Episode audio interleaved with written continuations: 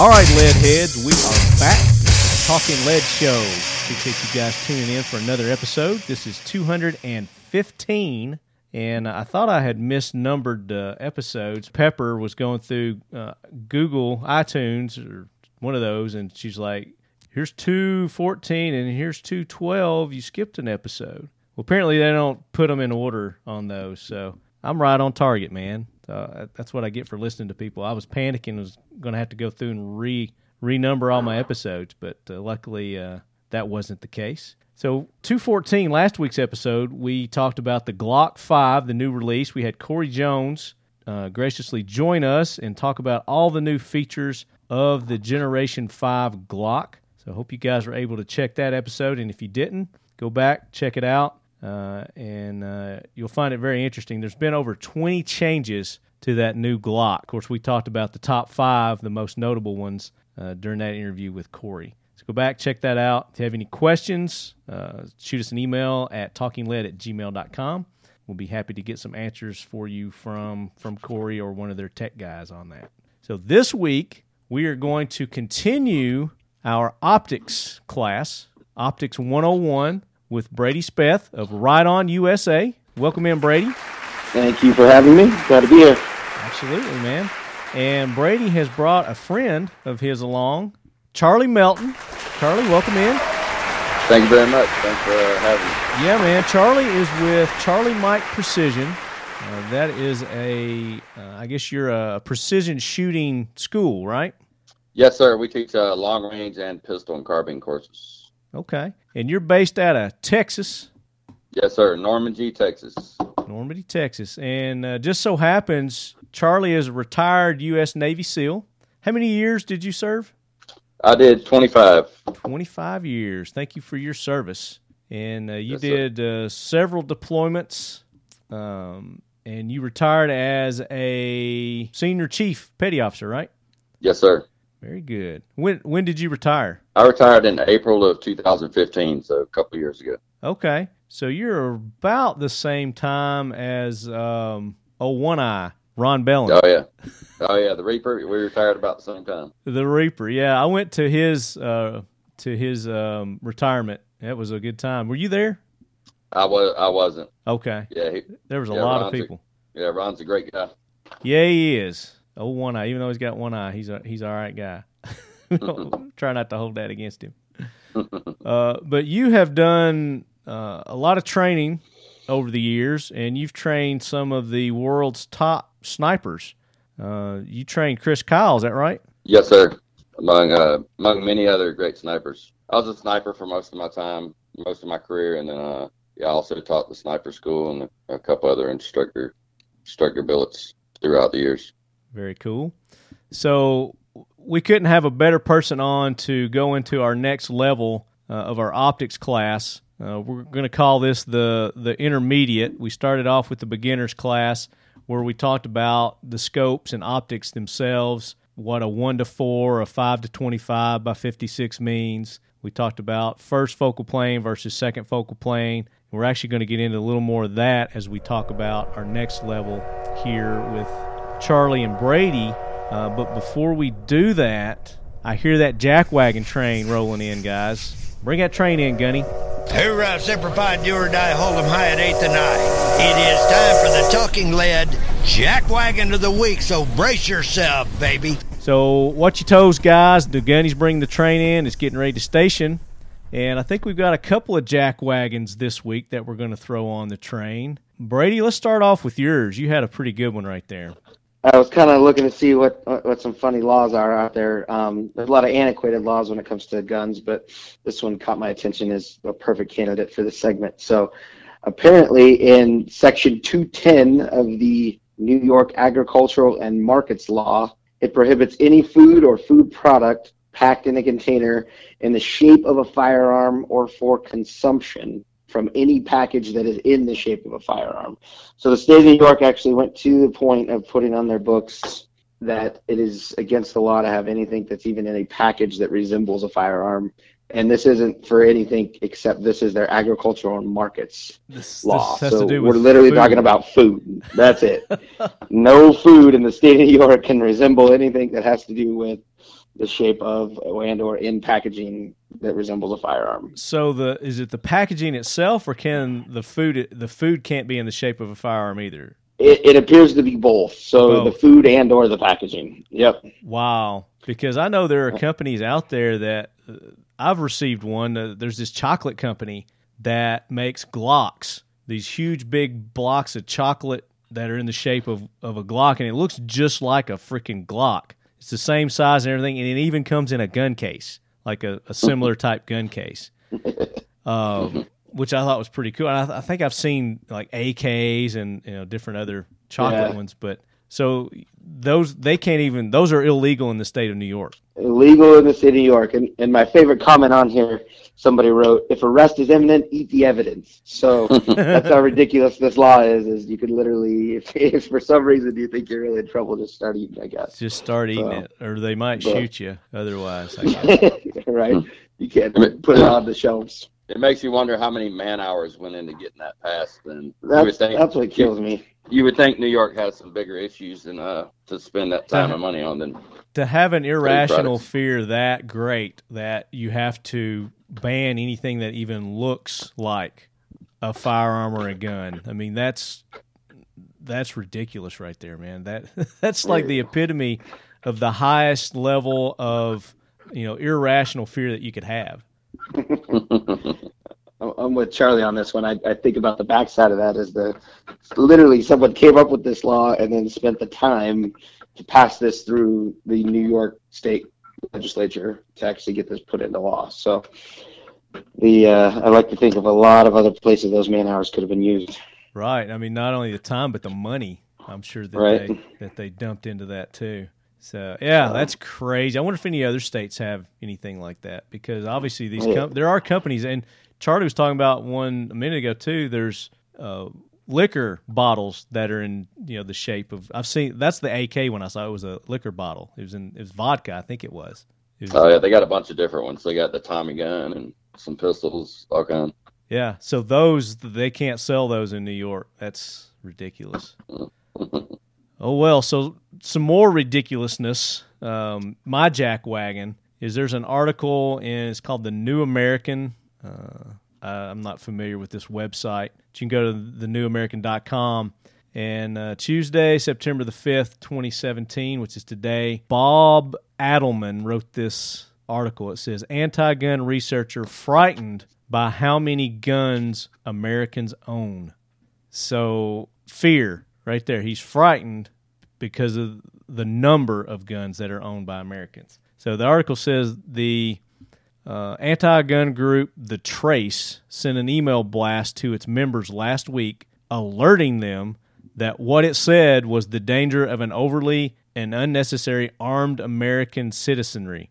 Jennifer Mascia, a member of the Team Trace, pulled some numbers from the Small Arms Survey, which I've never heard of that, which gauges gun stockpiles in the hands of civilians, law enforcement, and militaries around the world. She found that with an estimated 270 million firearms owned by everyday Americans, civilians own 70 times more weapons than all police and military services combined.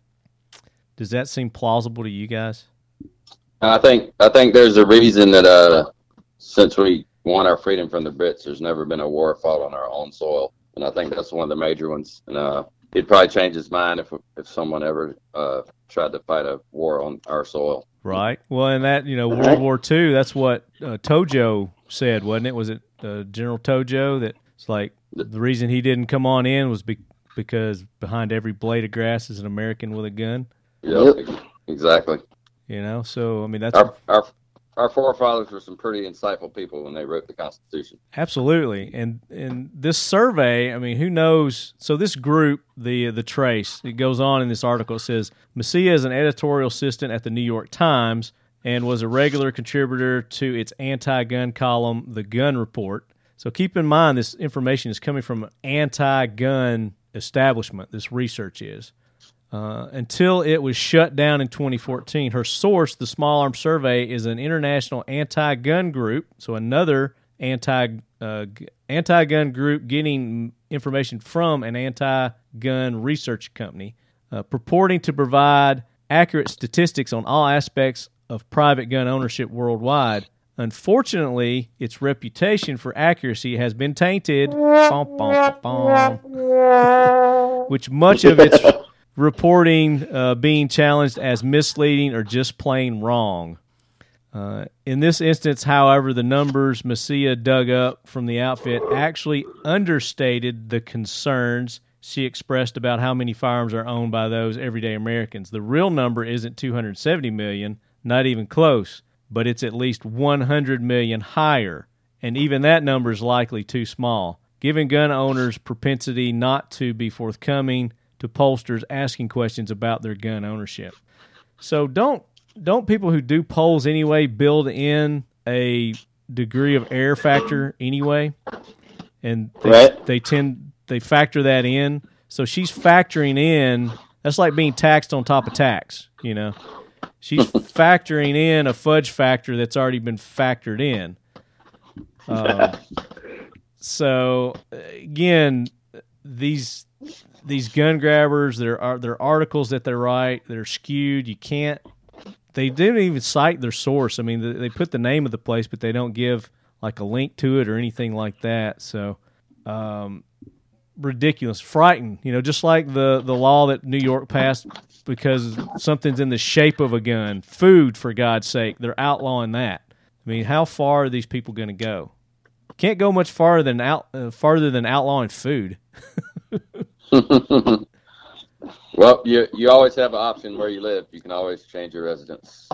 You can, but then but then they that's like giving up. You know, we need Yeah. people in these states to fight the good fight, to call bullshit on these people, and you know if if they leave, then they're just going to take over and slowly, methodically, you know, we're we're going to lose everything. So don't Yeah. don't give in to these uh, bullshit research and uh, scare tactics that they have. I was reading another article. Um, I don't know. uh, My system went down a second ago, and I had it pulled up. But there was a an article. Let's see if I can find it. Uh, Morgan Griffith is dazed and confused on guns, and you know I, got, I don't want to talk too much about politics, but sometimes this stuff just makes me mad. Um, Andy Parker, advocate for common sense gun legislation. This is the Huffington Post, so you know this is going to be a damn uh, left slant big time.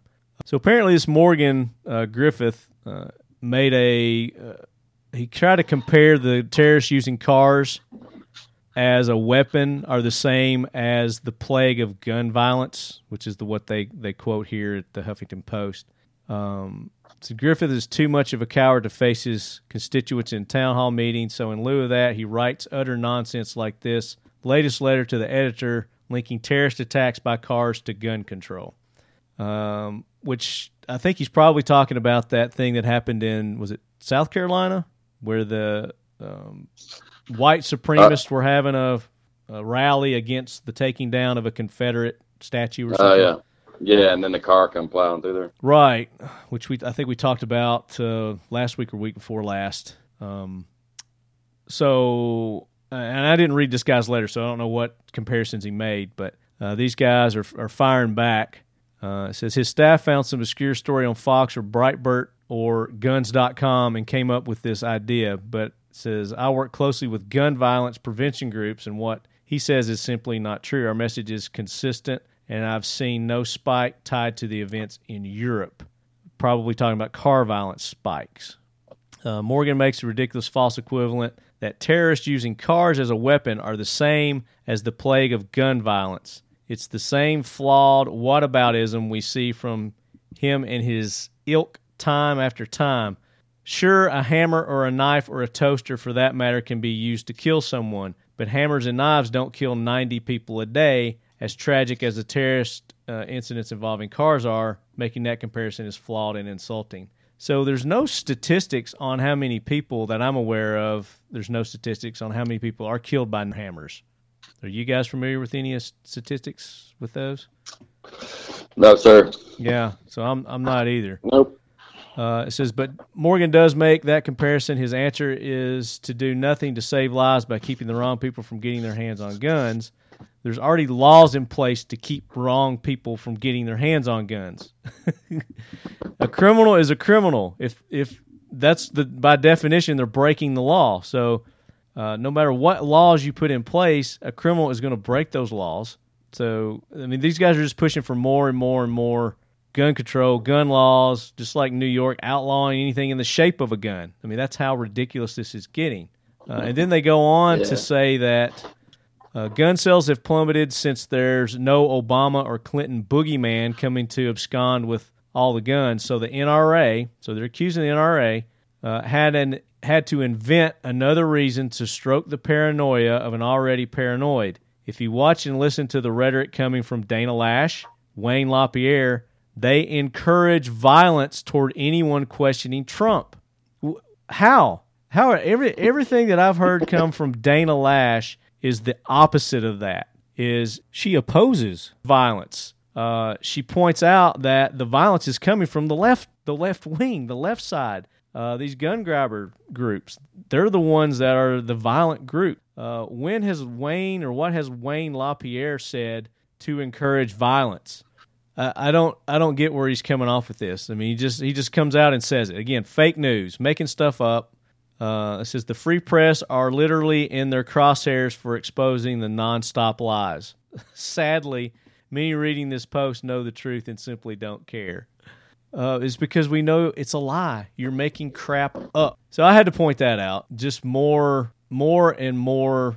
I hate to say fake news because that's just such a catch term now, but but that's what they're. I mean, they're just making stuff up. They're just saying stuff to make it sound good, and so you'll lean toward their side of things. But we all know it's bullshit. All right, I'm getting off my soapbox now. I just uh, that's why I don't read the news is because it's it's all it's all bullshit, and it's not just the left. Sometimes it's the right too that that will uh, embellish you know things. But you know, for the most part, that goes back to what we're saying here on the show. Always be critical in your thinking. Don't just take a news source's word for it. Double, triple check, verify your facts. You know, these these groups that they're citing with these stats, they can be checked. You can Google them. You can find out information about them. Um, so just be critical in your thinking and don't just automatically jump to conclusions.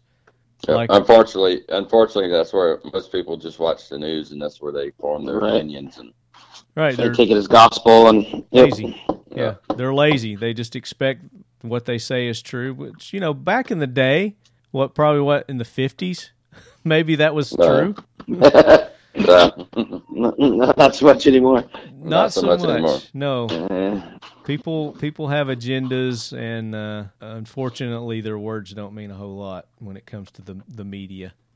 So, all right, I'm off that soapbox. Let's talk about. Let's let's go to class. Class is in session uh, Class 101 Part 2. And today we're going to talk about what comes next. So you've got your scope, okay? You've gone out, you've decided that this is the power you need, this is the size you need, this is the mounting system you need, you're going to put it on this this rifle, this gun. So how do you go about mounting your new scope, your new optic? So that's that's where we're going to start off with. So who wants who wants to take the first step? Yep. You want me to go first, Brady?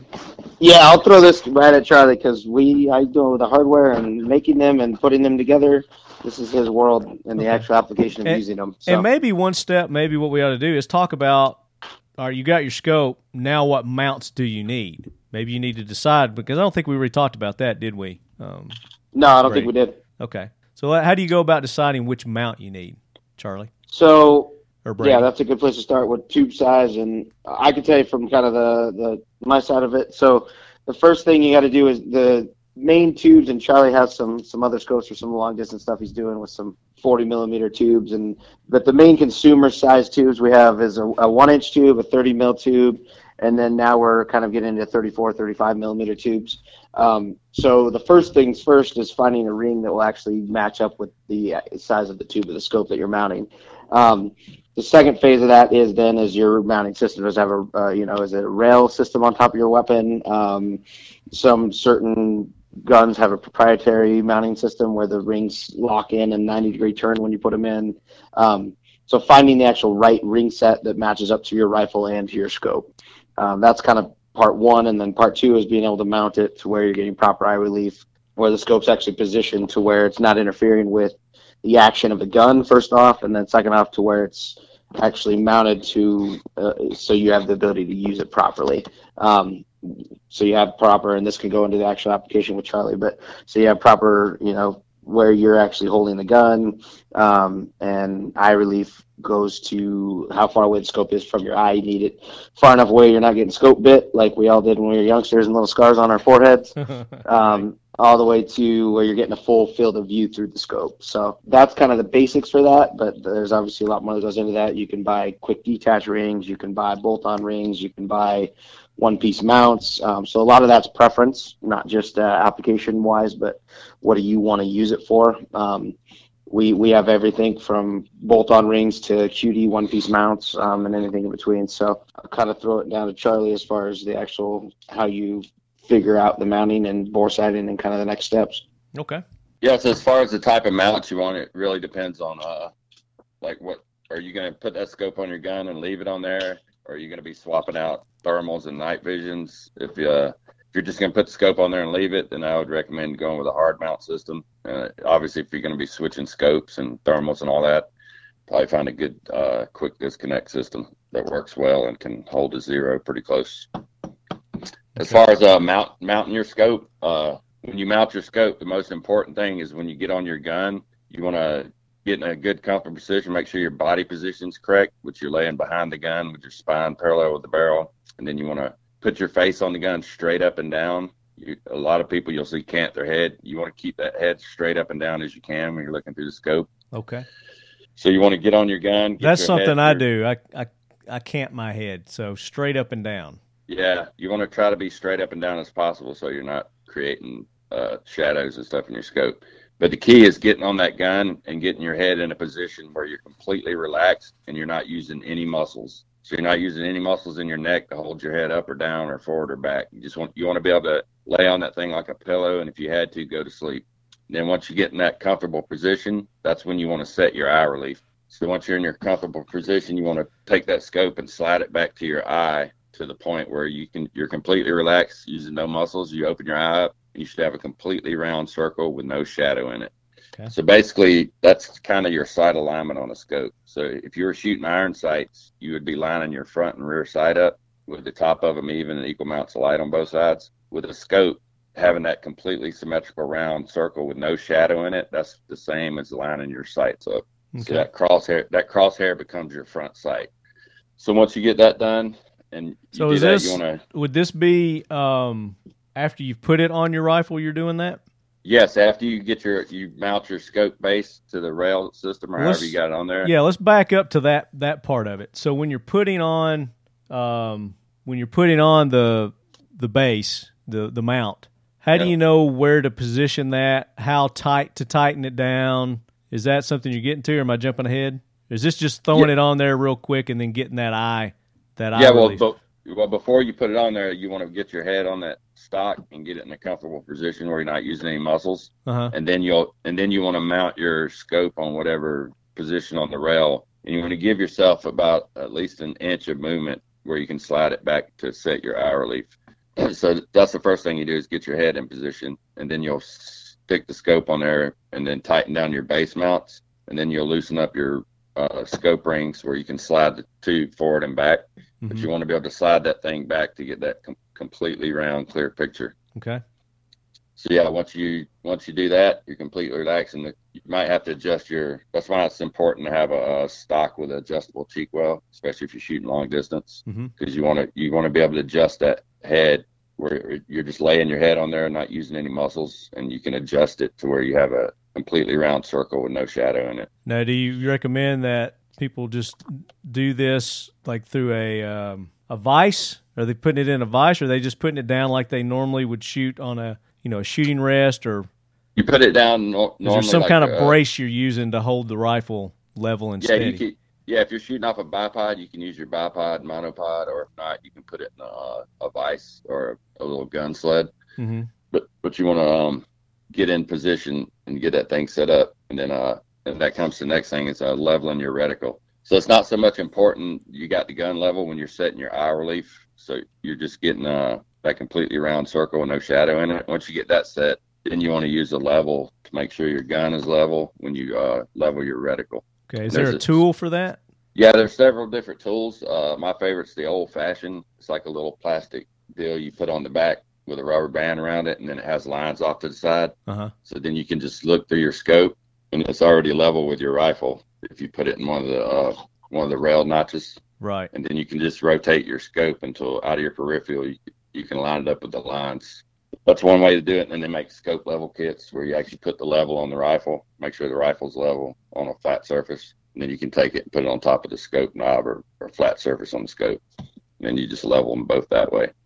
Another way to do it is you can hang a plumb bob, which is uh, basically a line with a weight on it, about Mhm. 25, 20, 25 yards away. Then you can get on your gun, make sure your gun's level, put a little level on the flat surface of it, and then you can rotate your scope to line it up with that plumb bob. That's a good another idea. thing, Yeah. yeah, another, another thing you can use is like the corner of a building. Obviously, you're assuming that they built the level, the, the building level. Yeah. There's not been Right. any uh, erosion or Don't anything. assume that. But yeah, you, so you can use door jambs or the edge of a building or anything that's straight up and down and level. I've used window seals before. Yep. Yep. Yeah, but then again, you're assuming that somebody built the building Right. level, Yep. which isn't always the case. True. yep. Yeah, so basically, once you get that mounted, you got your eye relief set and your crosshairs level. Then you want to tighten everything down. And what I do is I'll go back through and Loctite all the bolts on my scope and mounts. Because there's nothing worse than doping your gun in, and then your scope comes loose, and you got to start all over. Now, isn't there um, limits to how tight you need to go? And Yes, there's uh, certain foot pounds, and uh, they make little kits you can get with the torque wrenches for them. yeah, Actually, uh, Leupold makes a cool little kit called pickup pickup sticks, I think, or fix it sticks. fix it sticks. Okay. Yeah, it's a little kit, and it actually comes with the with the torque wrenches because your torque gets you bolted to the base, and the torque for your ring mounts is different. Okay. Um, and actually, to jump on on Charlie right there, that's a, one of the number one things we see when somebody will call into a customer service and say that their scope's not holding zero. And the majority of the time, we can track that back to the fact that they're either the mount isn't tight to the gun or the the rings aren't tight to the scope. And so every time they shoot, they zero it, they recoil, the gun happens, and it jumps around on them, and, and then they complain their scope's not holding zero. Yeah. Um, and the majority of the time, it has something to do with the way they mounted those, and it's not tight. Gotcha. So, Yeah. uh, your scope manufacturer, uh, whoever you buy your scope from, and like you said, Riton, they put you guys put how much torque that that you need to do, right? Yeah, for the for our mounting for all of our ring sets, there's a on our website you can go and find the torque specs for each each screw that you're supposed to be tightening it to. Okay. Yeah, correct me if I'm wrong, Brady, but it's pretty much the same for all scopes. Yeah, most of them, uh, most of the scopes can handle it. So it's if the ring manufacturer or something has something different, but yeah, honestly, most of them are yeah, somewhere in the ballpark between 15 and 25 um, inch pounds. Yep. And the important thing on that is when you're tightening those scope rings down, depending on whether you got a, a four bolt or a six bolt system, you want to, just like when you're putting your tire on your car, there's a pattern you want to tighten them in. So Yep. you do the old crisscross pattern. That way you're tightening it down nice and even and not tweaking the scope. Good point. So, uh, what you're saying there is kind of start at the top left, then go to the bottom right, and then Yep. and then go to another one of the corners and do the other corners like that. Now, Yep. The old crisscross pattern. now, when you're doing um, front and back, do you do like all the front first and then the back, or do you alternate? Do the top left, uh, back right, and then go to the very go to your back mount and do the top left, back right. Yeah, when I'm set when I'm setting my scope, once they get the eye relief where they want it and everything's set up, I'll I'll tighten like on the front ring, I'll tighten the top right and the bottom or the top left and the bottom right, and then I'll come back to the back and do the top right and bottom left just to hold it in place. Okay. And then and then it doesn't really matter which one you tighten first, And as long as you got it locked in place. Okay. Just Makes pick one and do one at a time. Okay. So do Yep. two on the front, then two on the back, and then finish them Yeah, off. I'll yeah I'll actually do that, get it in place, then I'll go and snug snug all the bolts down, just get them snug, and then go back and set your torque on them. Okay. And that's the the ring um, mount. Yep, the ring mount. So what about the uh, the rail mounts? Yeah, on your base mount, you want to go ahead and uh, you can go ahead once you get it set where you want it, you can go ahead and torque them down. Okay. So you're then, doing uh, those first, right? You're tor- torquing those down first, and then you're going up and doing your rings, or does it Yep. matter? Once you once once you get your scope set up where you got some play in it, you want to be able to move it forward and back, hmm or back at least back an inch, so you can set your uh, eye relief. Once you got it in a good position for that, you can go ahead and torque those base mounts down, and then your remaining adjustment will be done with your rings. Okay. And uh, So then- is, is it the same no matter if you're doing a bolt rifle or a semi-auto, well, like a you know AR rifle? Yep. Same. Same Yep. thing. Okay. Yeah, one one note on that is like where the bolts go in. Obviously, if you shoot, you want to put those bolts probably or anything sticking out, protruding. Try to put those on the opposite side of where your action is ejecting your round, so the rounds don't hit them or get caught on them. Yep. That's a good point, Brady. But on the um, the magnifier for the red dot, hmm is isn't it designed to swing out to the right? Um, you could do either or because technically you don't want it to block your F your uh, off eye. So if you're a right-handed shooter, you want it to swing to the right, so then that way it doesn't block your left eye when you're shooting both eyes open with the red dot. Okay. See, I did mine the opposite because I didn't want the You have the shells one in front coming of out. your, your shells. Yeah, I didn't want the shells coming out and hitting it. It's designed to go either or, so Yeah. there is no wrong way to do it. right. Um, and I just switched it. a lot over. of it just you kind of want to do opposite of so that way when you have your red dot open, uh, you're shooting your red dot, you have both eyes open. You don't have uh, the magnifier kind of flopped in front of your left eye. Yeah. So Well, I can't see on my left eye downside to that. anyway, so it doesn't matter. there you go. Yeah. So you're good to go. Yeah. It doesn't affect me either way. So. yeah, Okay. uh, yeah. One other thing I didn't mention is uh, when you're setting your eye relief, you want to make sure your scope is on its max power. Oh, okay. So, so if you have a 20, 25 power scope, you want to have it on 25 power when you're setting your eye relief. That's a good point. I did not know that. Okay. Well, And Because that way, if you're if you're if you got no shadow on max power, then obviously it's going to get better as you dial the power down. that makes sense. So I might need to go back and redo mine. But my my five by twenty five it was still fine on the the high power. So I got lucky, I Yeah. guess. Yeah, you're, you're good then. Well, yeah. And then the other thing is when you're focusing your your crosshairs and your your actual uh, parallax focus, you want to make sure you uh, when you focus that crosshair, like I said before, that crosshair becomes your front sight. So the entire time you're shooting, your focus is always on the crosshair. Just like shooting iron sights, your focus is on your front sight. When you're shooting a scope, your focus will be on that crosshair. So you want to make sure you got that crosshair crystal clear. You can see the numbers and tick marks in it like crystal clear. And then after you get that done, then you can adjust your your uh, scope focus, downrange focus. Okay. And you said parallax focus. What is that? Explain that. That's that that's your main scope focus. The one it's usually on the left side of your scope, or some of them will have them on the front too. Your reticle right focus is usually Yeah, located on the back of the scope. So right there on your on the gun you're holding right there, Marty. So you have a fast focus eyepieces on the back. So the back of the scope, the closest to the shooter's eye, there's a focus, and that's more for your actual eyesight and to correct for any eyesight issues people have. That's Yes. basically Um, your, so- your crosshair focus. This Yep. So you can turn that. Okay. So we're, And that we're focuses uh, up. just for reference, guys. We're Yeah, on sorry. the, uh, five by twenty five mod seven uh, right on. So okay. And then, uh, yep. So that's uh, that's your crosshair focus. Then on your left side up there, on this particular scope, it, there's an illumination and a parallax control. They're both built into the same same area. right. So the inside one that has actually yardage numbers on it, Yep. um, that is your parallax control that he's referencing right now. Okay, so what is that used for? Because I was as I was shooting this weekend, I saw that I didn't make any adjustments to that because I didn't know what that would do. I didn't know what that was going to affect. So the biggest effect it does is it, it for a lack of a better term, is you adjust, or lack of a better explanation, is you adjust yardages out. So the further out you go, it helps to continually keep the the crosshairs. What what Charlie was kind of referencing, it keeps your crosshairs and your picture at both in focus. So Okay. parallax is actually the Go ahead. what that. I was going to ask. So it helps with focusing. Yeah, so it keeps everything clear as you zoom in and as you start looking further out. Um, parallax is actually a good way to explain it is when you're driving down the road at 50 miles an hour. Everything right outside your window is moving really fast, but Mhm. everything really far away out your front window doesn't look like it's moving. Yeah. Yet you're still going 50 miles an hour no matter what. So technically they're all moving at the same speed. It's just that stuff next to you looks like it's moving a lot faster than the horizon does. Okay. So par- that is the that is kind of a good example of what parallax is. So to try to control how different things look up close versus far away, we try to it's actually a slight little minute movements of the lenses that keep everything in focus. So that way you don't get distortion Okay. as you're changing yardages. Yeah. Um, and you'll actually change that parallax. And you can see on there it goes from 10 to 15 to 100 to 300, all the way out to technically what's infinity. Um, so you would adjust that depending on how far out you're shooting and how far out you're looking.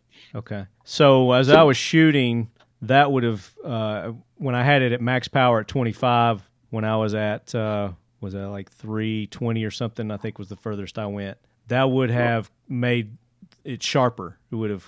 Yeah, Yeah. Okay. I was afraid Basically- that it would have thrown off. I was afraid that it was going to throw off my sight where uh, you know I sighted it in at you know 120 or whatever. Yeah.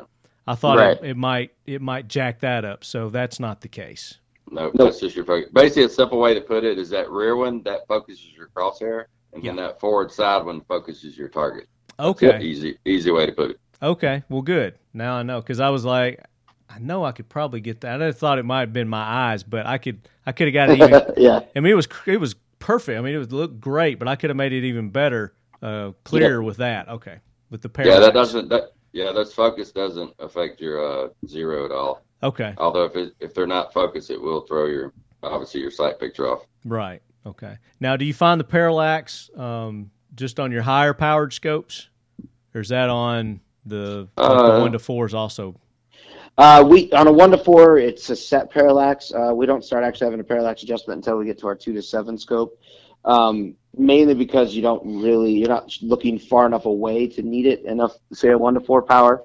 Um, and there's also not as much distortion because you're only zooming in at four times versus some of the higher end scopes where Okay, you have your more zoom will actually distort it to where you need to be able to clean that up. gotcha. Okay, well, that answers my question about parallax. I mean, that's that's a good. Um, that was something we needed to talk about because we hadn't talked about parallax yet. And kind of from a scope manufacturing perspective, um, that's something that you do find in, in the higher end or better made scopes. Um, there's a lot of scopes out there kind of in that lower price point that doesn't include that. Mhm. So that's something to look for when you're purchasing a scope is it's, it's definitely an extra feature um, that helps when you're starting to shoot out past two, three, four, five hundred yards. Yeah. So it's definitely something that helps with that. So um, not all scopes include a parallax adjustment. Um, they set their parallax at 100 yards, and then you just kind of take what you get. So Right. that's definitely a feature to look for when you're when you're purchasing. And Riton USA does have that. We do, yeah, we Plug, do it plug. in every scope we have, mod three and up. Very cool. All right, so so Charlie, now what? What's next? So that yeah, pretty much that's it. Your scope set up, and you're ready to go. So you're ready to So go key- blast some targets. Yeah, the key points on that is making sure your head's completely relaxed on the stock. You're not using any muscles to hold your head up, Mhm. and then you got and you got a completely round circle with no shadow in it. Then make sure your crosshair is crystal clear, and then you can focus your target to where it's clear. Okay. And Make you- sure your uh, all your bolts are tightened down, and I, like I said, I Loctite all my stuff to make sure it doesn't come loose. Yeah, and, And, use uh, the on the- manufacturer specs on torque. Don't over torque it because you could do some damage. You can definitely do some damage. Make sure you torque them to specs, and then use that crisscross pattern, and you're good to go. Ready to ready to start sending rounds downrange. What's your preferred um, mount? My preferred mount. Yeah, do you like the QDs? Do you like the the? It, it depends if I'm Non-QD. setting up if I'm setting up something that's going to stay on there permanently. I like the non QD mounts just for the fact that a lot of QD mounts, if you take them off and put them on, it changes your. Uh, you got to re zero your rifle on most cases. There's some companies that guarantee to hold it, but uh, Yeah. but yeah, if I'm going to be swapping, if I got a gun, I'm going to be putting night vision on or thermals, then it- it's very handy to have a QD mount. Yeah. Yeah. But you're you're known for your long distance precision shooting. And oh, by the way, aren't you going for a world record? Yes, sir. At the end of the month, I'm going to going for 4,900 as of now, unless somebody breaks that before the end of the month. Forty nine hundred. Woo! then I then I'll have to go a little farther. That's forty nine hundred yards, y'all. Yeah, oh, right. So Yeah, how clarify that. how far is that in miles? Well, three miles is 5260, so it's about a little over two. What do you? Two and a What kind of scope are you using for that to see that target? I have a 52 power scope. A fifty two about- power. Yeah, about not an hour. And like uh, Seth was talking about earlier, like the um the tube sizes. That's the one he was saying has a 40 millimeter tube. Yeah, it lets a lot of light in, and it's good for shooting out that far. I mean, it, even when you get out three miles, it's not like you can really see the bullet hole or anything. But Right. What size target are you shooting at that that far?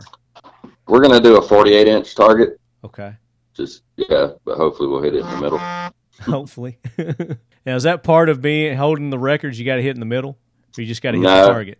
I think you just got to hit the target. Okay. There's really no uh, stipulations on it. So so before we get into uh, sighting in, I'm I'm intrigued uh, by this um, 4900 yard shot. What what rifle are you using? What kind of rifle are you using and ammo? I'm using a 408 Tejas, so it's basically like the CheyTac but souped up. Mm-hmm. Probably gets another four or 500 feet per second. Nice. And then obviously, obviously, there's a couple of different attachments you got to put on your scope to get the the minutes of angle, the come ups. There's So- different ways to do that. You can. That's one thing with the scope. Like when you zero your scope at 100 yards, like say you got 80 minutes of angle adjustment in your scope, you're pretty much wasting like the bottom half. So that'd be a good thing if somebody could invent a scope where you don't waste that the bottom half Right. of that, those Right. minutes. So yeah, you get you can fix that by putting a rail on there, like a rail with adjustment, where you can get another 120 minutes of elevation, and then a Tacom HQ makes a, a little periscope of that, but you can put on the front of your scope, and that'll give you you can adjust it two to 400 minutes of angle elevation. So which is crazy. Uh, so basically, you're just you're aiming straight up and then dropping that bullet in. there's a there's a pretty big arc to it. yeah. Yeah, when I shot the three mile shot, we didn't we didn't get all our parts in, so I didn't have that rail. So yeah, I was basically aiming at clouds in the sky. oh my God, uh, that's crazy. yeah, So- how it's around. What's what's the velocity you're getting on the the 408? Uh, I think it's coming out about 31, 3200 feet per second. Okay. Are you? I'm sure you're using some kind of specialized ammo, right? Yes, uh, it's a custom loaded ammo, and they actually have to turn the brass down, turn down all their uh, projectiles. And what's that mean for our, our listeners? Tell them what that means. Turn it down. So there's not a whole lot of uh, 408 projectiles available. So basically, they have to custom take and turn down the projectile on a lathe for each round. So they're So cutting it. it's, it's, What round are you taking and cutting it down? uh, I believe he's using the 408, or or, or he uses a 50 cal and then turns it down. Oh, okay, gotcha. Yep. And then he has a lot of other little special things he does to it. Mhm. Right. Which that's your secret, right? That's your secret sauce. Can't talk about that. Oh yeah. so, so you do you get the Guinness Books of World Record out there while you're doing this? No, we just got a bunch of film crews and uh, just a bunch of people to confirm it and videotape it. And they accept check. that. They don't have to have a person out there for that. No, I don't think. I mean, it's not like the Guinness World Record. It's just the Oh, so you're not going for the Guinness. You're just you're yeah. Nowadays, it's just social media. I got you. I got you. Uh, yes. So we'll have three or four people confirm the distance, and then it'll all be videoed and Now, is there sure everything's legit. certain climate that you want to be in while you're doing this? The better part of the country to do this in than another? Yeah, I think eleva- elevation will help. We're doing this one up in Salt Lake City, so we'll have a little elevation, so the air will be a little thinner. So I think that'll help out. And are you shooting definitely. level for the most part? Does it have to be level, or are you shooting downhill? You shooting uphill? Yeah, we're gonna shoot uh, level on that one. The the three mile shot we did, we were at sea level, but the rounds were coming up about six six to twenty yards short. So Hmm. we're we're loading some hotter rounds and we're gonna try it again. Right. But but to be considered for the world record as far as level goes, I mean, you got to be level with the target. Can't it can't be below you or above you, or you want it as Uh. I don't think I don't think it matters as long as you got the distance. Okay. So that doesn't come into play then, as far as your your angle No, of the target. And okay, no, as long as you can see the target, which is pretty hard to do. I would think shooting. right. I would think shooting downhill would uh, give you an advantage. I don't know. Yeah, uh, not really. Not really. Gravity still works the same way. It just changes your your zero a little bit. Right. Yeah, when you're shooting angles, until you break 30, 45 degrees, it doesn't really affect it too much. So Okay. Well, then let's let's talk about sighting your gun. So you got you you got your mount on. It's snug, secure. Got it um, turned the right way, leveled out. So let's say we're shooting. I mean, most people are shooting the five five six. Let's let's talk about sighting in a a five five six. So what do you, what's our next step? yeah, so once you got everything mounted and you're ready to go, uh, important part is using the same ammo. Obviously, everything changes, which is important to keep a shooter's log. So when your temperature changes, your elevation, what part of the world you're shooting in, all that changes your your dope on your gun. So it's very important to keep a shooter log. So every time you shoot in a different condition or different location, you want to log down your dope and So wind def- and all that stuff. That define way- dope. dope is basically what your come ups would be out to every. I do mine every hundred yards. Some people get down to every fifty yards. Mhm. But basically, you go shoot your yard lines in those conditions, and then you write down what your come ups are. And like I said, those come ups are going to change depending on the weather, the humidity, temperature, where you're at in the world, um, elevation. All that changes it. Where the light's coming from. Everything affects that the bullet flight.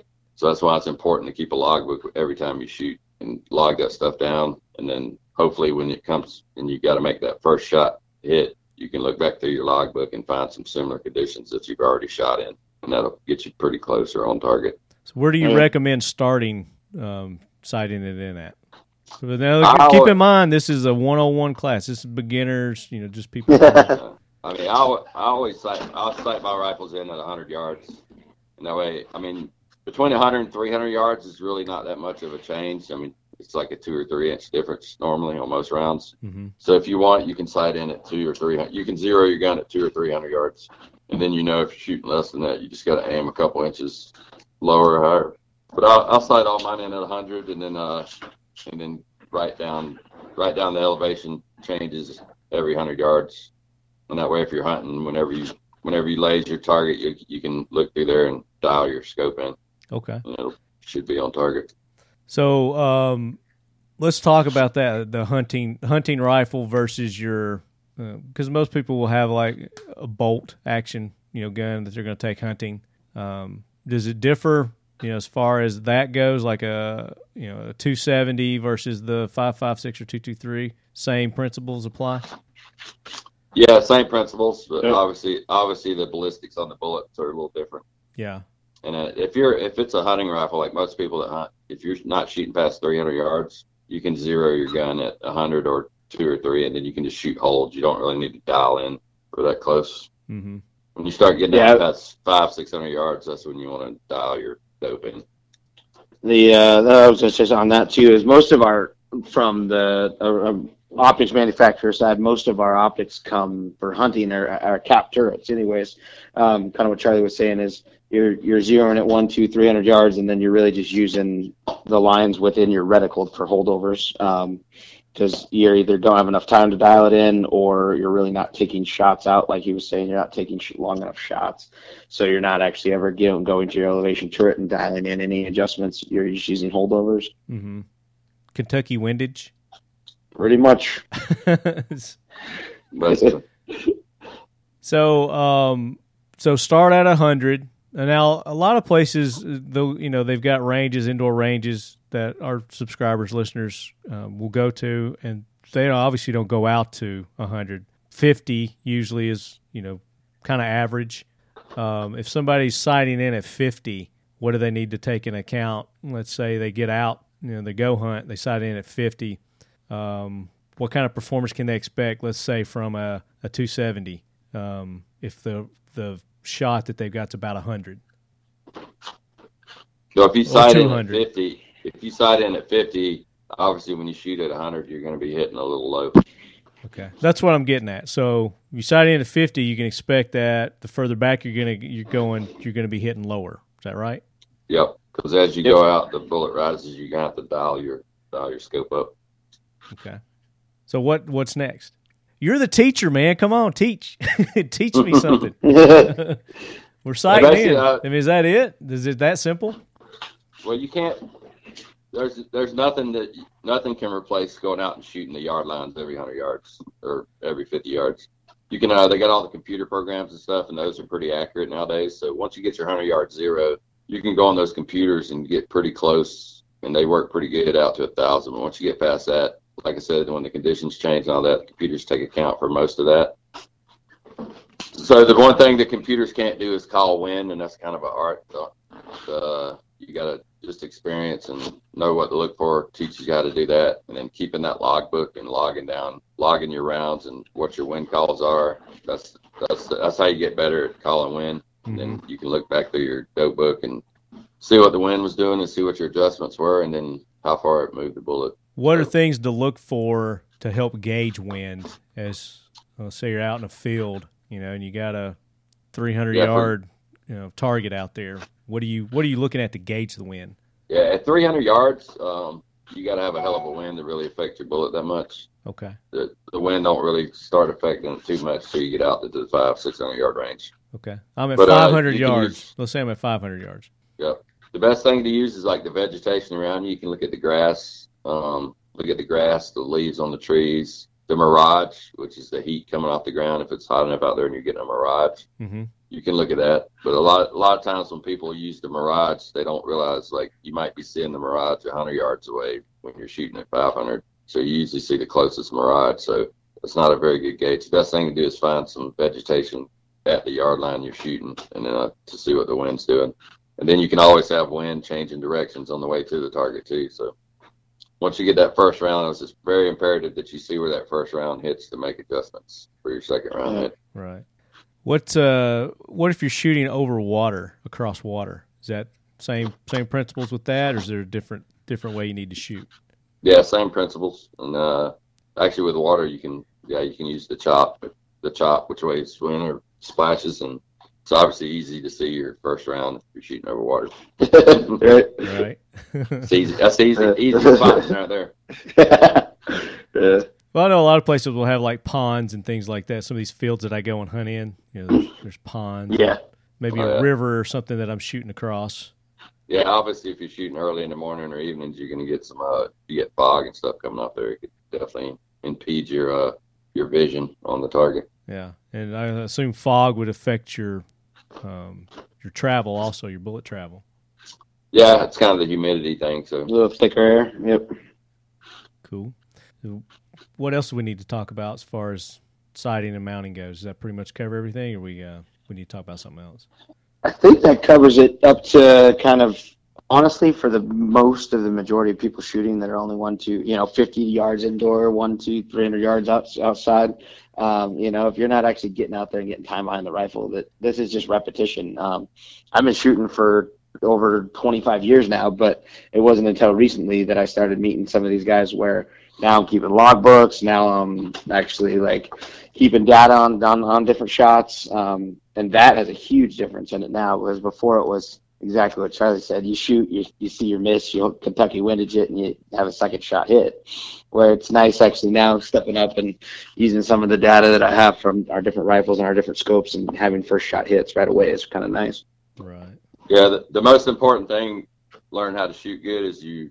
We teach the seven principles of, of marksmanship. So the way you become good at shooting is you practice those seven principles. You practice them correctly and perfect every time, and then through repetition and perfect practice, you'll you you end up building muscle memory. And muscle memory is what you want when you're shooting, because uh, muscle memory that when you're under stress or whatever, your body automatically reacts, so you're not really thinking about what you're doing the way you build muscle memory is through perfect practice and repetition.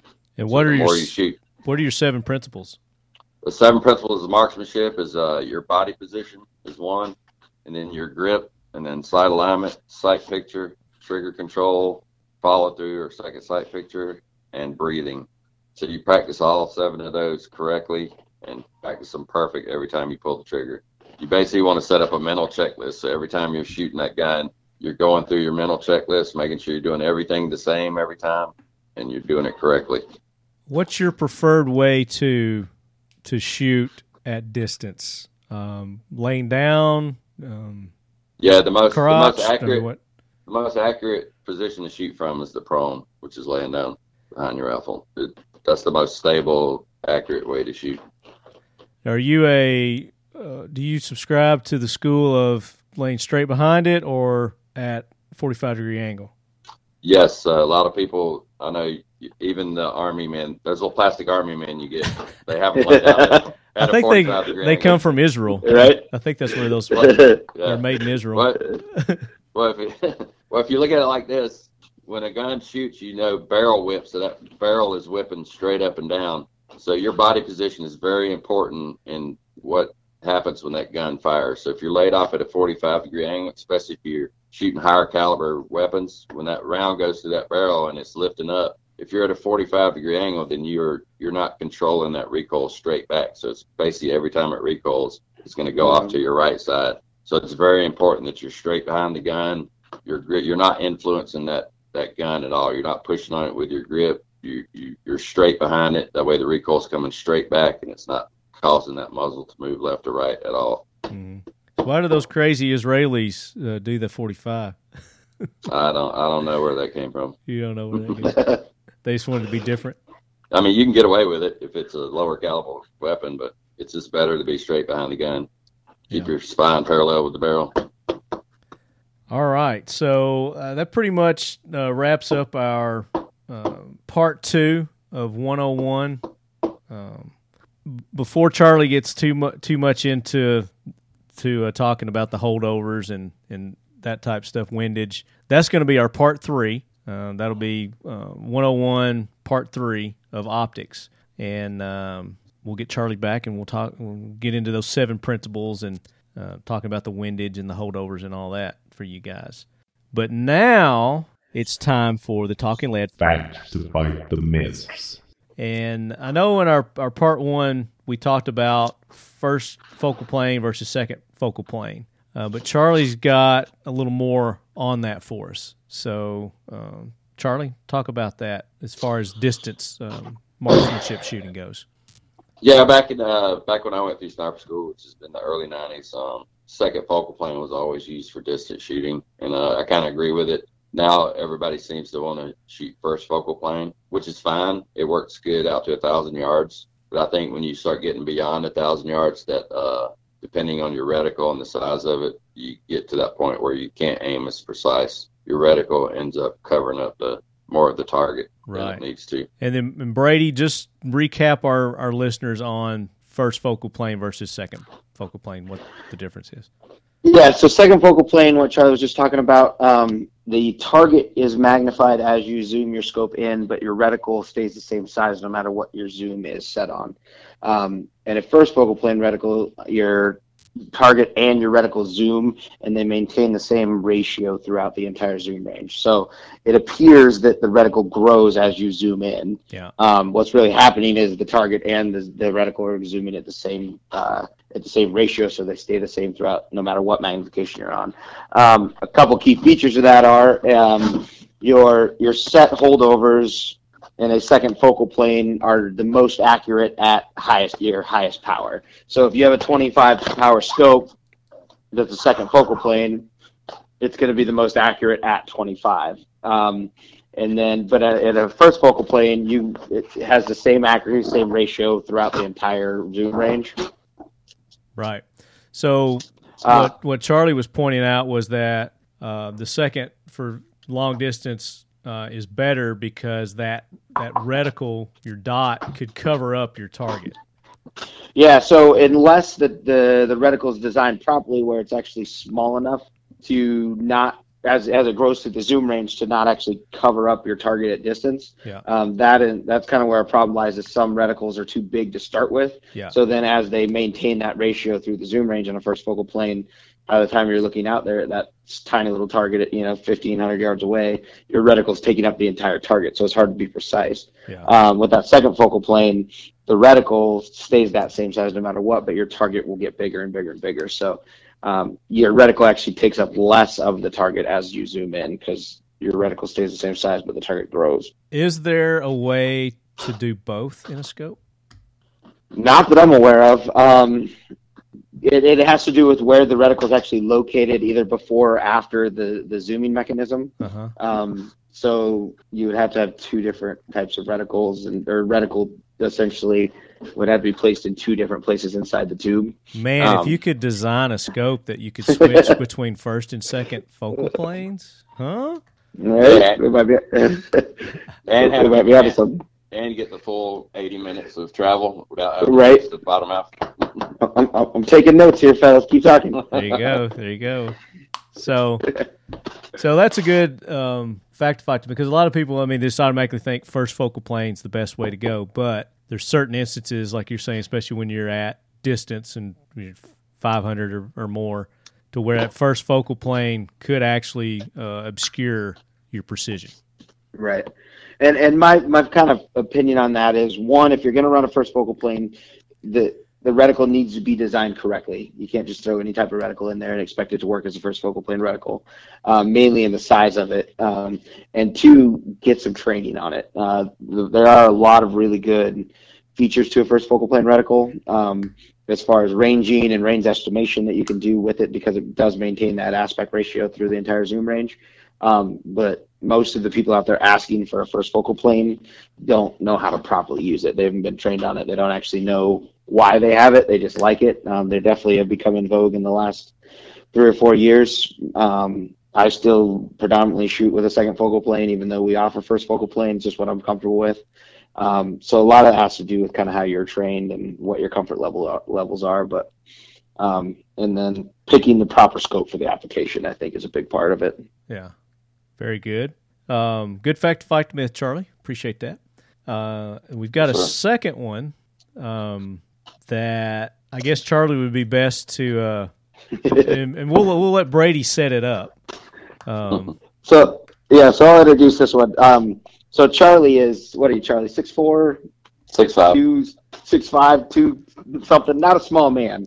Um, so whenever I introduce Charlie to any of my friends or anybody that I know within the industry, the first thing, and I actually think one of the guys that works for me, the first thing out of his mouth was, "Holy shit, how do you hide your, this guy?" yeah, Um, and I think the first, and so this is a really good one for this segment, is it's it really isn't about the size of the person. Everybody thinks that a sniper has to be, you know, five foot six, 120 pounds, so they can kind of hide, but it's not.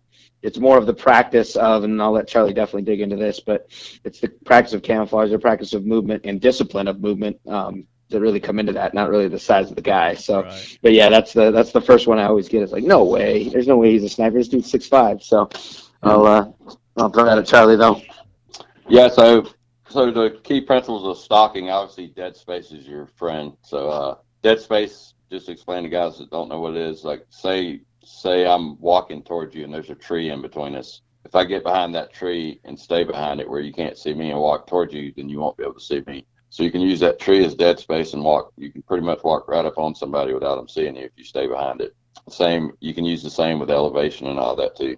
So between dead space and then backdrop, you always want to have a backdrop behind you that's bigger than you are, obviously, yeah, uh, when you set up your final firing positions and stuff. But yeah, this, your size really doesn't matter.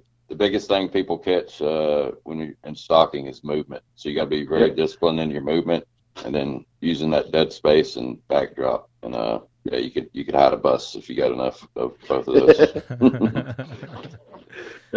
Well, I mean that's like- that's proof kinda in like the pudding men. with yourself. I mean, you're like you said, you're six four, um, yeah, six six five two sixty. six five, Yep. two sixty. Of course, so you probably weren't two sixty back in the day, were you? No, I was probably around two. 220, 240. I was actually 108. When I went to SEAL training, I was 180 pounds. Are you serious? Oh, Oh, my god, dude! You could have, Oh, damn. you definitely oh, could have hid skinny. by time behind a, uh blade of grass. yeah, no kidding. Yeah, that's pretty good. Exactly. But uh, I mean, like we said earlier, you, you trained Chris Kyle, which Chris Kyle was another big dude um, as Oh, well. yeah, there's a, there's quite a few big guys that are snipers. But that was another fact to fight the myth that we had a while back with um, I think Ron was on the show. Is when people think of Navy SEALs, they think of little Mhm. five foot ten, you know, 150 pound, 160 pound dudes. But damn, I mean, you, uh, Ron Bellin, um, SEAL One, uh, Dwight Settles. Uh, Yeah, Marcus. Marcus. I mean, you got some WWF Yeah, dudes They're here, both man. big dudes. yeah, exactly. Well, we, we come in all sizes, from four feet to six five. right? Right? Because there's Yeah. all kinds of different missions. Yeah, Yeah, we have the Smurf crew too. So the, the Smurf crew. Jason, I think that's actually that's a good one right there. Is the fact that it's not a one size fits all. It has nothing really to do with your size. You know, it's more of probably. I won't dig into it because I don't know, but the, it's the mental side of it more than the, the physical. I think in a lot of aspects. So that's a Yeah. that's a that's kind of one of the facts to fight the myth right there. Is there isn't a one size fits all for Navy SEALs or any job. right. yeah, it's definitely definitely ninety percent mental. Yep. Well, very good. So those are two good facts to fight the myth, guys. Uh, appreciate that. Uh, Charlie, let's talk about you a little bit. Uh, this is the first time on the show, and Brady's been through through this. We've got a line of questioning that we ask our, our new guest, and uh, I'm going to hit you with those. So, yes, sir. what uh, your earliest recollection of shooting a firearm? I think I got my first gun when I was four years old. It was a, a 22. My uncle taught me how to shoot between my uncle and grandpa, and uh, used to take me hunting all the time. Nice. Now, do you still Yeah, have I- that? You still have that one? I do still have it. Nice. Little So I, I started shooting at a young age, and uh, I've always been into guns and blowing stuff up. So being a being a SEAL was a perfect fit job for me. I was I was one of the lucky people that uh, got to do what they love to do for most of their or a good portion of their life. right. So And now I'm continuing on with teaching shooting now. So obviously, you uh, were in the military. You're in the Navy. You you went in at 19. Is that right? yes, sir. When did you know you wanted to be a Navy SEAL?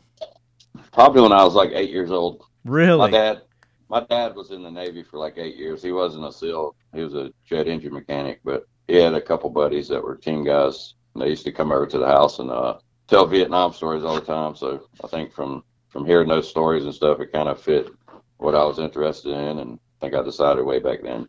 I definitely wanted to be some type of special forces, and I ended up I ended up going with the SEALs because I thought they were did the coolest job and do a little bit of everything. Right. Now, have you met Gary O'Neill? Gary O'Neill. You hadn't met Uh, Gary yet. He's a Oh, oh yeah, yeah. I think I did. Yeah, Yeah. uh, former special forces dude. Um, uh, Green Beret. Yeah. that what, what he was? Green Beret. Yeah, yep, I think he was on the armor side. I, I think I met him at the Axelson grand opening. Was Okay. he there for that? Yeah, Yeah. Mm, can't remember. I think so. He was staying at the Yeah, John Yeah, Wayne I think house. so. He's been on Yep. the, the show before, um, but he's a former. You know, he did Vietnam, and he's been all kinds of. He's a crazy dude. But anyway, Oh yeah, he's funny. I did. I, did, I sat around, uh, had some beers with him in Mendon, Nevada. yeah, yeah, we were staying at John Wayne's old house for that weekend. Yep. Yeah, it was a good time. Uh, When it comes to pop culture, what is your go-to? Uh, whether it's a movie, a TV show, uh, video game. I know you don't play video games. Uh, magazine, whatever it may be, um, that's firearms related. yeah, I'm a I'm a big movie guy, so uh, I, I watch a lot of movies, but um, I know just classics, uh, anywhere from Predator to Platoon to all the old Vietnam movies, Hamburger Hill, all that stuff. Yeah. Nice. What's your uh, What's your favorite of those? If you were to sit down and watch one right now, which one would it be? I'd say one of my favorite movies is Tombstone. Tombstone. Which has- we get a lot of yeah. that. Didn't you say that, Brady? That was my answer. That was Atta your boy. answer? Yeah. Yep. That's exactly what I said. Yeah, that's probably one of my favorite movies, and uh, a lot of one-liners in there. Yeah, there Yep. is. There, there's a lot of good ones. How are you with the wheel gun? I've actually been practicing with them a lot. I love lever action and the old cowboy guns, but yeah, I've got a few of those. Cool. But uh, I definitely enjoy shooting. 'em. Not as good as I need to be, but I've been practicing with them. If uh, bucket list gun, what's your next bucket list? Whether it's a gun or piece of kit that you gotta have, want to have, Gotta have or want to have. gotta have, Uh, want to have. Yeah. I don't know. I think I pretty much got everything there is. Um, a thermal. You know what I want is a, a thermal that can mount on a stand or not a standalone, but mounts on the front of your scope, Okay. where, where you don't have to take your scope off. You can just mount it in front of it. Okay. And they're really expensive on the civilian market nowadays. But but that would be that'd probably be my next toy I'd love to have. Anything in the works from Riton with thermal or night vision, Brady? We do not. No, we haven't ventured down that road yet. Okay. The uh, I know the man to go talk to you though when I need some ideas. There you go. Well, I know you got you guys are you know new new company, relatively new, four years now. Um, But I mean, for your selection and variety that you've got out now, you guys have done a hell of a job. So I'm not pushing you. I'm not pushing you, in, but can't Just a gentle nudge, can't wait. Yeah. Yeah, can't wait for that night vision and thermal to come out. right? Um, So laws be damned, money be damned. Uh, what would you like to own? No limits. Right. Like are you talking? there could be a talking to me? vehicle, it could be a vehicle, could be a gun, uh, piece of kit. for, are you, uh, for me. Yeah, for you, laws be damned, money be damned, price is no object. I would love to have a, a 40 acre ranch with a nice house and little shooting facility. And And on That- that, that would be- ranch, that would be what would you what would you have? Laws be damned, money be damned to shoot. I would, I would obviously have a nice setup house for entertaining and for guests to stay at. And then, uh, obviously I'd have some horses and dogs and probably a few cows, Yeah, garden, yeah, self, self supportive. right? So I'm going to ask it again. R- laws be damned, rules be damned, uh, money be damned. What what gun would you own? I'll just come out and say that. Me? Yeah, what Uh, firearm would you would you own?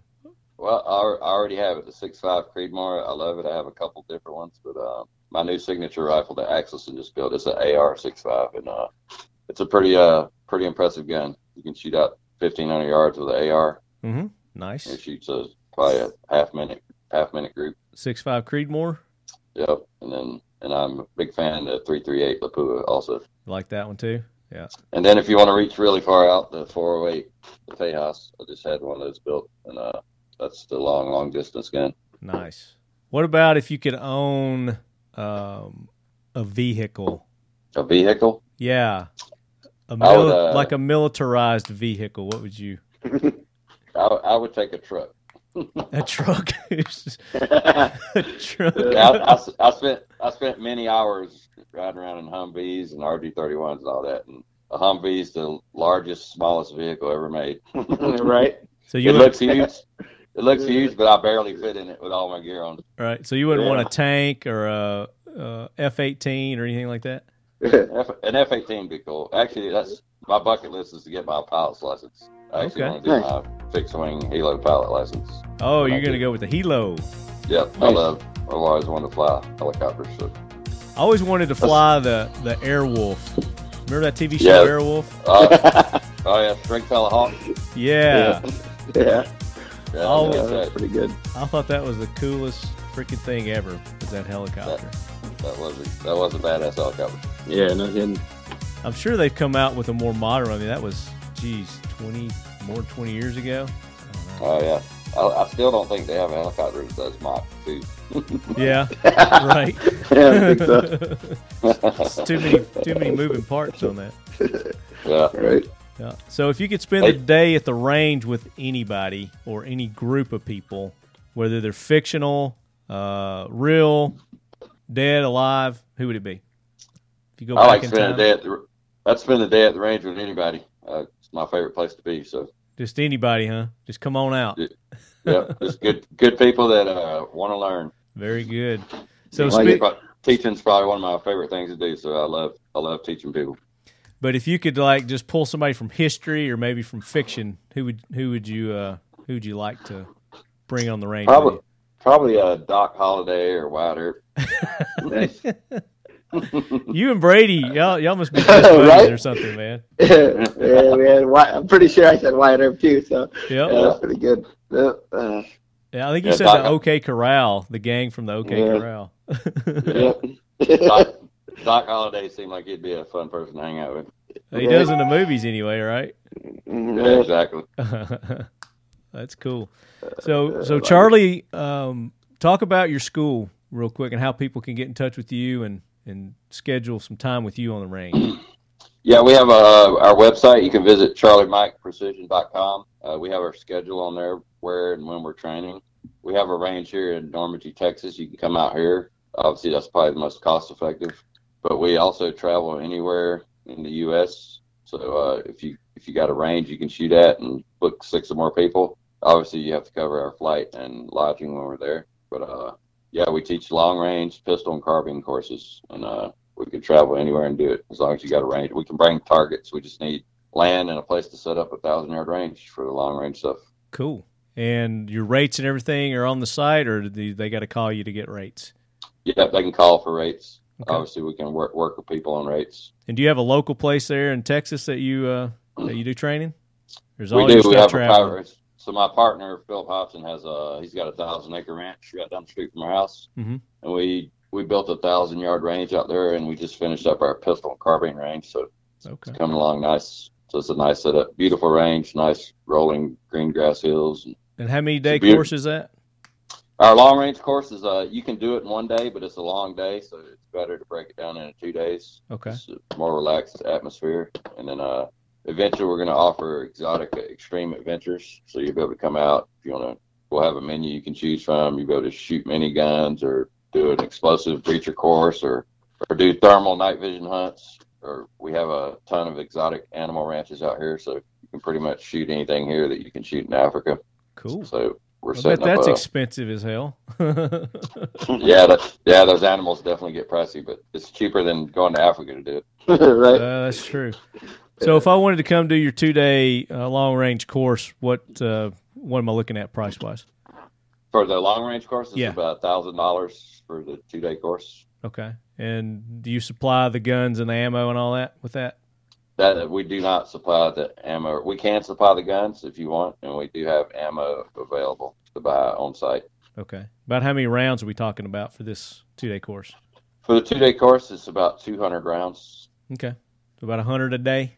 Yep, about 100 a day. Well, the first day is when we're breaking into two days. The first day is basically gun set up and getting your 100 yard zero. That's probably the, the most time consuming is teaching the class and then getting that mental checklist set up and then obviously getting your gun set up. Right. We have a we have a max of uh, 10 people per class just so we can get some one on one time, and then and then we'll split you up. So you'll spot you'll split it, your partner up with another guy. You'll shoot a thousand yards while the other guy spots, and then you flip flop. Because to be honest with you, you probably learn more spotting than you do shooting. Right. So if um, I got a 308, is that a good rifle for a thousand yards? 20 inch 308. Yep, 308. Uh, you can shoot out to a thousand with it. Obviously, it's not as good as a 6.5 Creedmoor, but Yeah. you can definitely you can definitely do it Okay. Uh, what kind of load do you recommend for that 308? for the three 308. Mhm. Uh, the, anything the boat tail hollow points like 168 grain, those are pretty pretty good, pretty accurate. About 168. That's what I was shooting this this past weekend. I was shooting. Um, actually, I was shooting the Freedom Munitions Bore Buster 168 grain uh, 308. Oh, nice. and it was it was really accurate. Um, I don't know if you can Yep. see this or not. Pull my camera up there. Oh yeah, that's a good. good that a hundred yards. Yeah. Yeah, that Yeah. one was at like 115. That was Yep. when I just uh, threw the scope on it and was just seeing where it was at. That was my Yep. first three shots. Yeah, that's a good gun, good shooting gun. The Yeah. 308's a good a good round. Uh, thousand yards, you're probably maxing that thing out. That was at uh, like 320. I don't know if you can see that or not. Yes. Oh yeah, yep, definitely a probably a half minute gun or less. Right, right in there. Of course, that's me shooting too. You know, it, it could shoot better than that. Uh, that ain't bad shooting. that's just No, not at all. that's me shooting right there. But uh, you guys can go to our Instagram and Facebook page. I've got those pictures uh, posted there. Uh, that was me taking the Nordic Components 308 20 inch um, with the uh, Riton USA's um, 5 25 Mod 7. And, Nice. Yeah, we're uh we're actually working on doing a 16 inch 6.5 right now. AR. Oh, nice. Really? I did some shooting on. I, I shot the prototype a couple weeks ago, and yeah, we're shooting a so under 10 inch group at a thousand with it. So it's pretty impressive for a 16 inch barrel. That's Yeah. a 16 inch barrel at a thousand, huh? Yeah, so yeah, basically the the fi- Finnish military is looking for a gun they can do close quarters combat with and still shoot out to eight to a thousand yards. Yes. So we're we're wor- we're working on one of those right now. Yeah, so you guys also design rifles. Yeah, Charlie Mike Precision doesn't do it right now. I'm working with Axelson Tactical. Oh, okay. They built my signature rifle, and then I have Jeff? a couple other guys. Yep, with Jeff, and then uh, Brad Stair with Performance Rifles. He's he's from Texas, but he's out of Utah right now. Yeah, He obviously built. He's a very knowledgeable guy when it comes to guns and ammo. very cool. Now you're coming to to a big three with modern Spartan systems, right? Yes, sir. Big three. I So will I'll, be there. I'll see you down there for that. That'll be a good time. This will be your first time down there, right? Yes, sir. First time would be awesome. Yeah, you're gonna enjoy it. We have a good time down there. So looking forward to that. Yeah, I grew up in Georgia, so I've uh, spent quite a bit of time in Florida. Uh, Oh, like Georgia Florida. boy. Okay, very Oh, cool. Um, Brady, Yep. you got anything to add? I'm good. Just sitting here listening, taking it in. Now, you guys, uh, I saw a post that you made the other day. You've got something new coming, something secret squirrelish. Uh, is that something you talk about yet? Uh, I don't think it's been announced yet, so you just got to stay tuned. How Well, soon? uh, How soon till it's announced? Uh, uh, should be later today. Later today? Yeah, I think so. Well, I think we should go ahead and, Oh. and talk about it on the podcast because this isn't going to go out until See coming out. So till yeah, so the big push right now tonight. is uh, uh, we're finally we're launching a whole new website. So um, making it easier for everybody to get through and find instructions, find manuals, find reticles, uh, get in contact with us. So we kind of reworked over the last two or three months our entire website. So uh, we're finally launching that today, and then uh, we also have some of our new products that will be up on there. Um, we uh, we have our micro red dot and our magnifier that are out now that are going to be up on there. Um, we also have some new mounting systems, some QD rings and QD mounts that will be out there too. So kind of a new launch of some products and a new launch of the website. So Very cool. So you guys, so your micro red dot is that the one for the pistol? Uh, no, that one's uh, that one's uh, not like an RMR style. That one right there. There's one of the very first ones Marty's here. got. So it's our micro red dot with our 3x magnifier. Um, those are now available to the public. Selling those on the website. Um, and then we have our QD mounts that will be uh, one inch 30 mil and 34 mil rings that we'll be selling. Nice. Very Yep. And, and I So, took these yeah. out. I took these out too this weekend, uh, and was getting them sighted in as well. Um, red dots. Is there a different uh, different procedure or anything for sighting in red dots? Uh, nope, pretty much the same. But uh, on your red dots, obviously, kind of like the first circle, first and second focal plane, you kind of want a red dot with the smallest minute of angle as possible. Like some of them are like what what is it, three to five minute angle dot, and then some of them Yeah. are down to like one. We do a two MOA dot in ours because of that. We want it to be tight and precise. Um, realistically, you're not shooting, especially without the magnifier, you're not shooting out past 50 to 100 yards with the red dot anyway. So we want a small enough red dot to be accurate and precise, but yet big enough that it's a quick acquisition. You can pick it up and find it really quickly. So the uh, we, we settled in at two MOA for our red dot. Yeah, That's a good got that's a good size. the intensity. Obviously, can change um, that a little bit too. I always put mine down on the lowest. I like it to be really small. Yeah, So, and the uh, it's most still people just immediately it's still easily picked up too on that. Even on a bright day, you can still see it on that yeah that faint setting. everybody cranks it to the highest power, which I always go to the highest that's or the lowest that you can actually still see for Yeah. whatever application you're doing, and that's going to give you the clearest and crispest dot. So right. because it will, if, you know, obviously the you got it on bright, the brightest setting in a dark room, it's going to starburst on you a little bit. So Mhm. you want to match up your brightness setting to kind of the light conditions, Goes back to the old saying, aim small, miss small. right? There you go. Exactly. I think I read that on somebody's website. Maybe Charlie Mike's. Right. Yep. So your website is charliemikeprecision.com? Yes, sir. Okay. And then I and that'll take you to all our social media stuff too, Facebook and YouTube and all that. Okay. The YouTubers. Um, So speaking of Instagram and social medias, I've got a giveaway that I'm going to be doing right now. Um, this is the is it what month is this? So last month's September. September, so August. I think it's July's tactical squirrel box that I'm giving away. Uh, you guys know which one it is. I, I mentioned it a couple episodes ago, and what you're supposed to do is you're supposed to go to Smith and Bradley, uh, the watch company, where we had uh, Jeremy Smith on, and uh, we did a post on his Instagram page of me and the watch, and there was like two inset photos too, showing different levels of luminosity for that thing. Um, and you're supposed to go there and leave your comments and say Leadhead was here, and the winner of that tactical squirrel monthly box is Deer. It's D E E R E Fisherman. Deer E Fisherman, or he just spelt deer wrong. I don't know. You're the winner, Deer Fisherman. So uh, shoot me an e- an email talkinglead at gmail.com and uh, give me your uh, contact information. I'll forward that on to Casey over at Antiris, which he's going to be in charge of getting you that uh, Tactical Squirrel monthly subscription box. So congratulations and thanks to everybody who took part in that. Uh, as I mentioned last week's episode, we're going to be giving away another Tactical Squirrel box, and that one is going to be a random pick from Insta, not Instagram, iTunes. Uh, go there, leave us some feedback, rate us, and uh, I'm going to randomly pick uh, one of you guys who goes and, and does that to win the next Tactical Squirrel monthly subscription box. All right. I forgot Nice. to uh, I forgot to thank our sponsors in the beginning of the show. So uh, Brady, sorry about that. I see how it is. Good thing you're on the show, all right? Um, so I'm going to do that now. I'm going to thank all our sponsors. uh, Frontier Tactical. Check them out at frontiertactical.com. They're the makers of the Warlock system. Who's playing the drums back there? What's that? I said, who was playing the drums? Mm. I don't know. Um, Frontier Tactical, you guys uh, go check them out. Uh, the Warlock system, the multi caliber adapter that you can put on your AR 15 that will allow you to shoot up to uh, 90 different calibers now, I believe it is.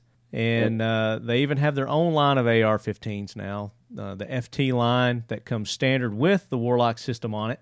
Uh, so you can go ahead get your uh, AR-15 set up to shoot up to 90 different calibers right out of the box. Check them out at frontiertactical.com. And um, Modern Spartan Systems.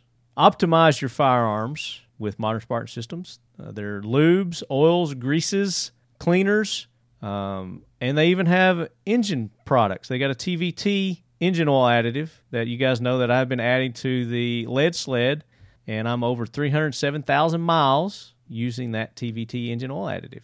Makes it run smoother, quieter, and it has increased the gas mileage as well. So you guys check them out, modernspartansystems.com. Have you used that engine oil additive yet? Either one of you guys? I haven't. I'm actually going to put it in my truck on my next oil change. Okay. Yeah, you're gonna you're gonna love it, man. What uh, what kind of truck you got? I have a Dodge diesel. Dodge diesel. What? How many miles you got on it? Uh, just went over thirty-five thousand. You went over thirty five thousand. Okay.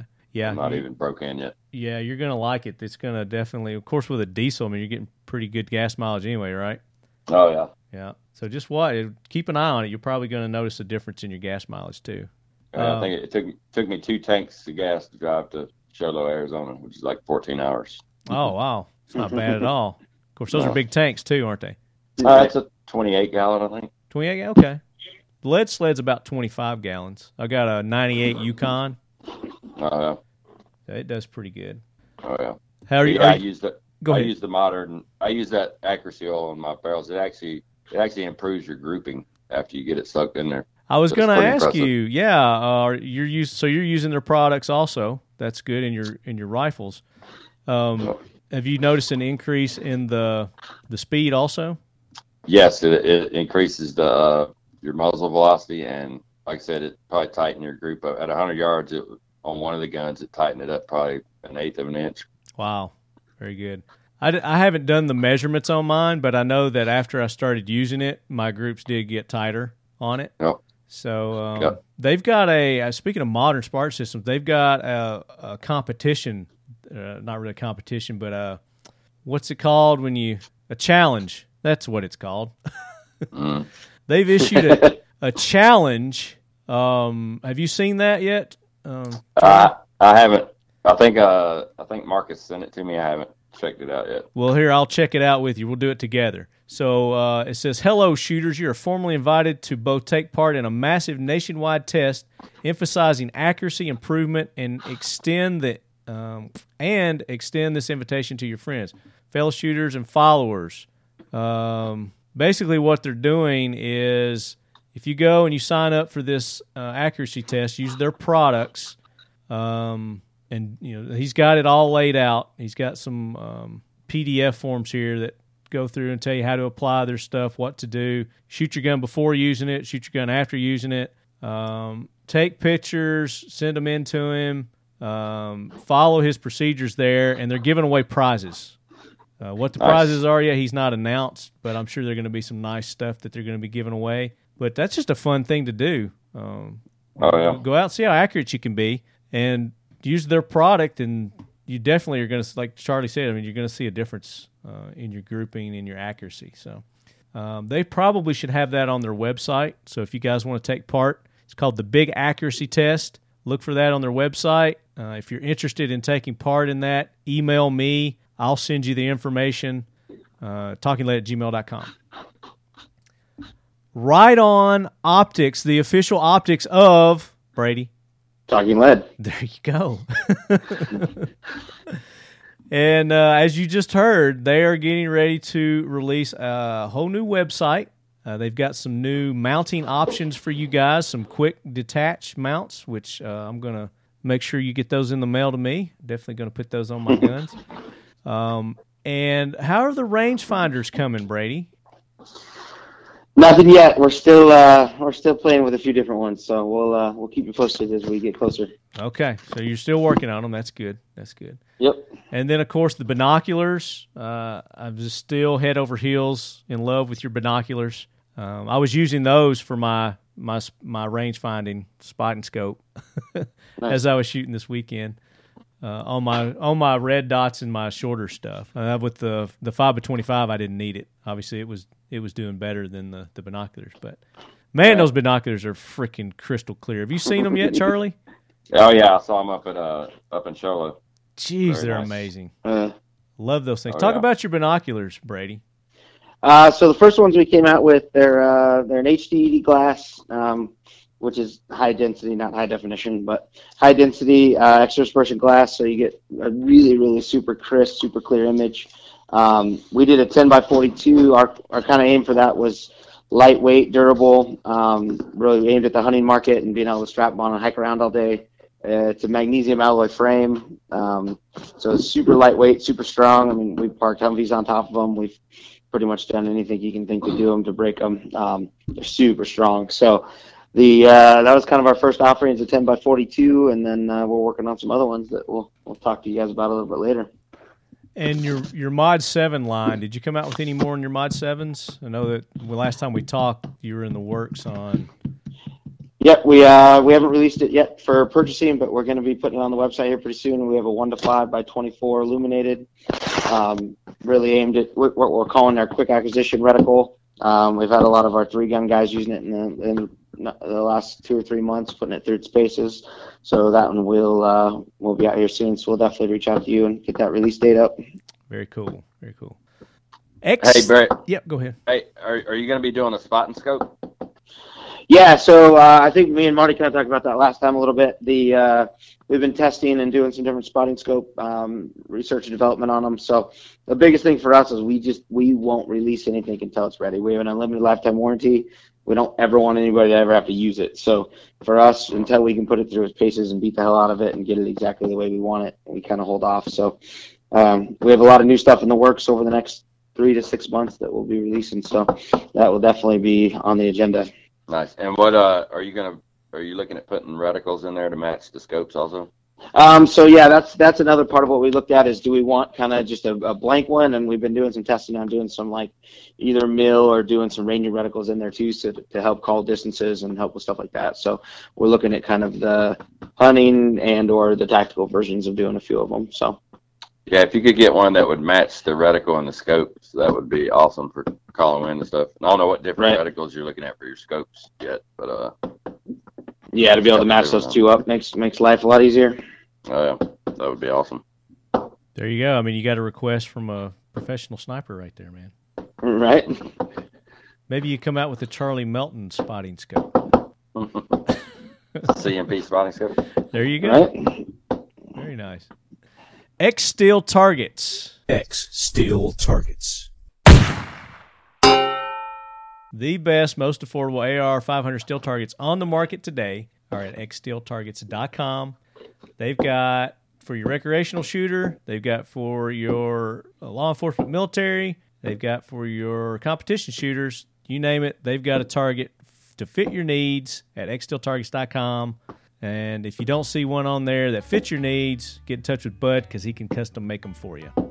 AR 500 steel targets, X steel targets. Boom. Glock, the official carry of Talking Lead. That's right. I rock the Glock, Charlie. I do the uh, the Glock 23 and the Glock 27. Uh, Gen 4 and a Gen 3. The 27 is a Gen 4 and the the uh, 23 is a Gen 3. But since I've shot the Gen 5s, thinking about trading up. they're uh, they're really good shooting guns. Nice. What do you carry? What's your your preference on carry, Me, Charlie? I'm a I'm a Sig guy. You like the Sig, huh? I do have a Glock. I have a Glock 17 Gen 4. What's your But, uh, preferred uh, Sig? I carry the the 226 right now. I have a customized 226, but uh, I'm actually fixing to get me one of those uh, 320 X5 models. I shot that up in uh, Show Low. I'm pretty impressed with it. Yeah. So are you not afraid that uh, the drop test? Have you seen the drop test where they, they go off? Yeah, I did see that. I, I don't think I don't think the X5 does it. I think it's just on the regular models. But I try not to drop my gun. Oh, I love it. That's funny. All right, guys, that uh, that does it for another episode of the Talking Lead Show. Charlie, Brady, I appreciate you guys uh, being our professors for the day in uh, our part two of the optics class. Yeah, appreciate it. Thank you for having us. Yes, sir. Thank you. Absolutely, and uh, we're looking forward to having you guys back for part three, where we're going to get into uh, even more over my head kind of stuff. Uh, as far as uh, shooting goes and, and rain. Who's knocking? That's killing me. Who's knocking? No, that was me, sir. Okay. I thought somebody was like knocking on your door. Like that. Like, go answer your door, Yeah. man. It might be Memphis. He might be wanting in. It could be. and as always, lead heads, keep your loved ones close. And, And your, your fire firearms close. That's probably as good as we're going to get with a delay. So Yeah. we'll go with yeah, that. it's tough. And your basic principles of shooting closer. And never stop chasing your pursuit of precision.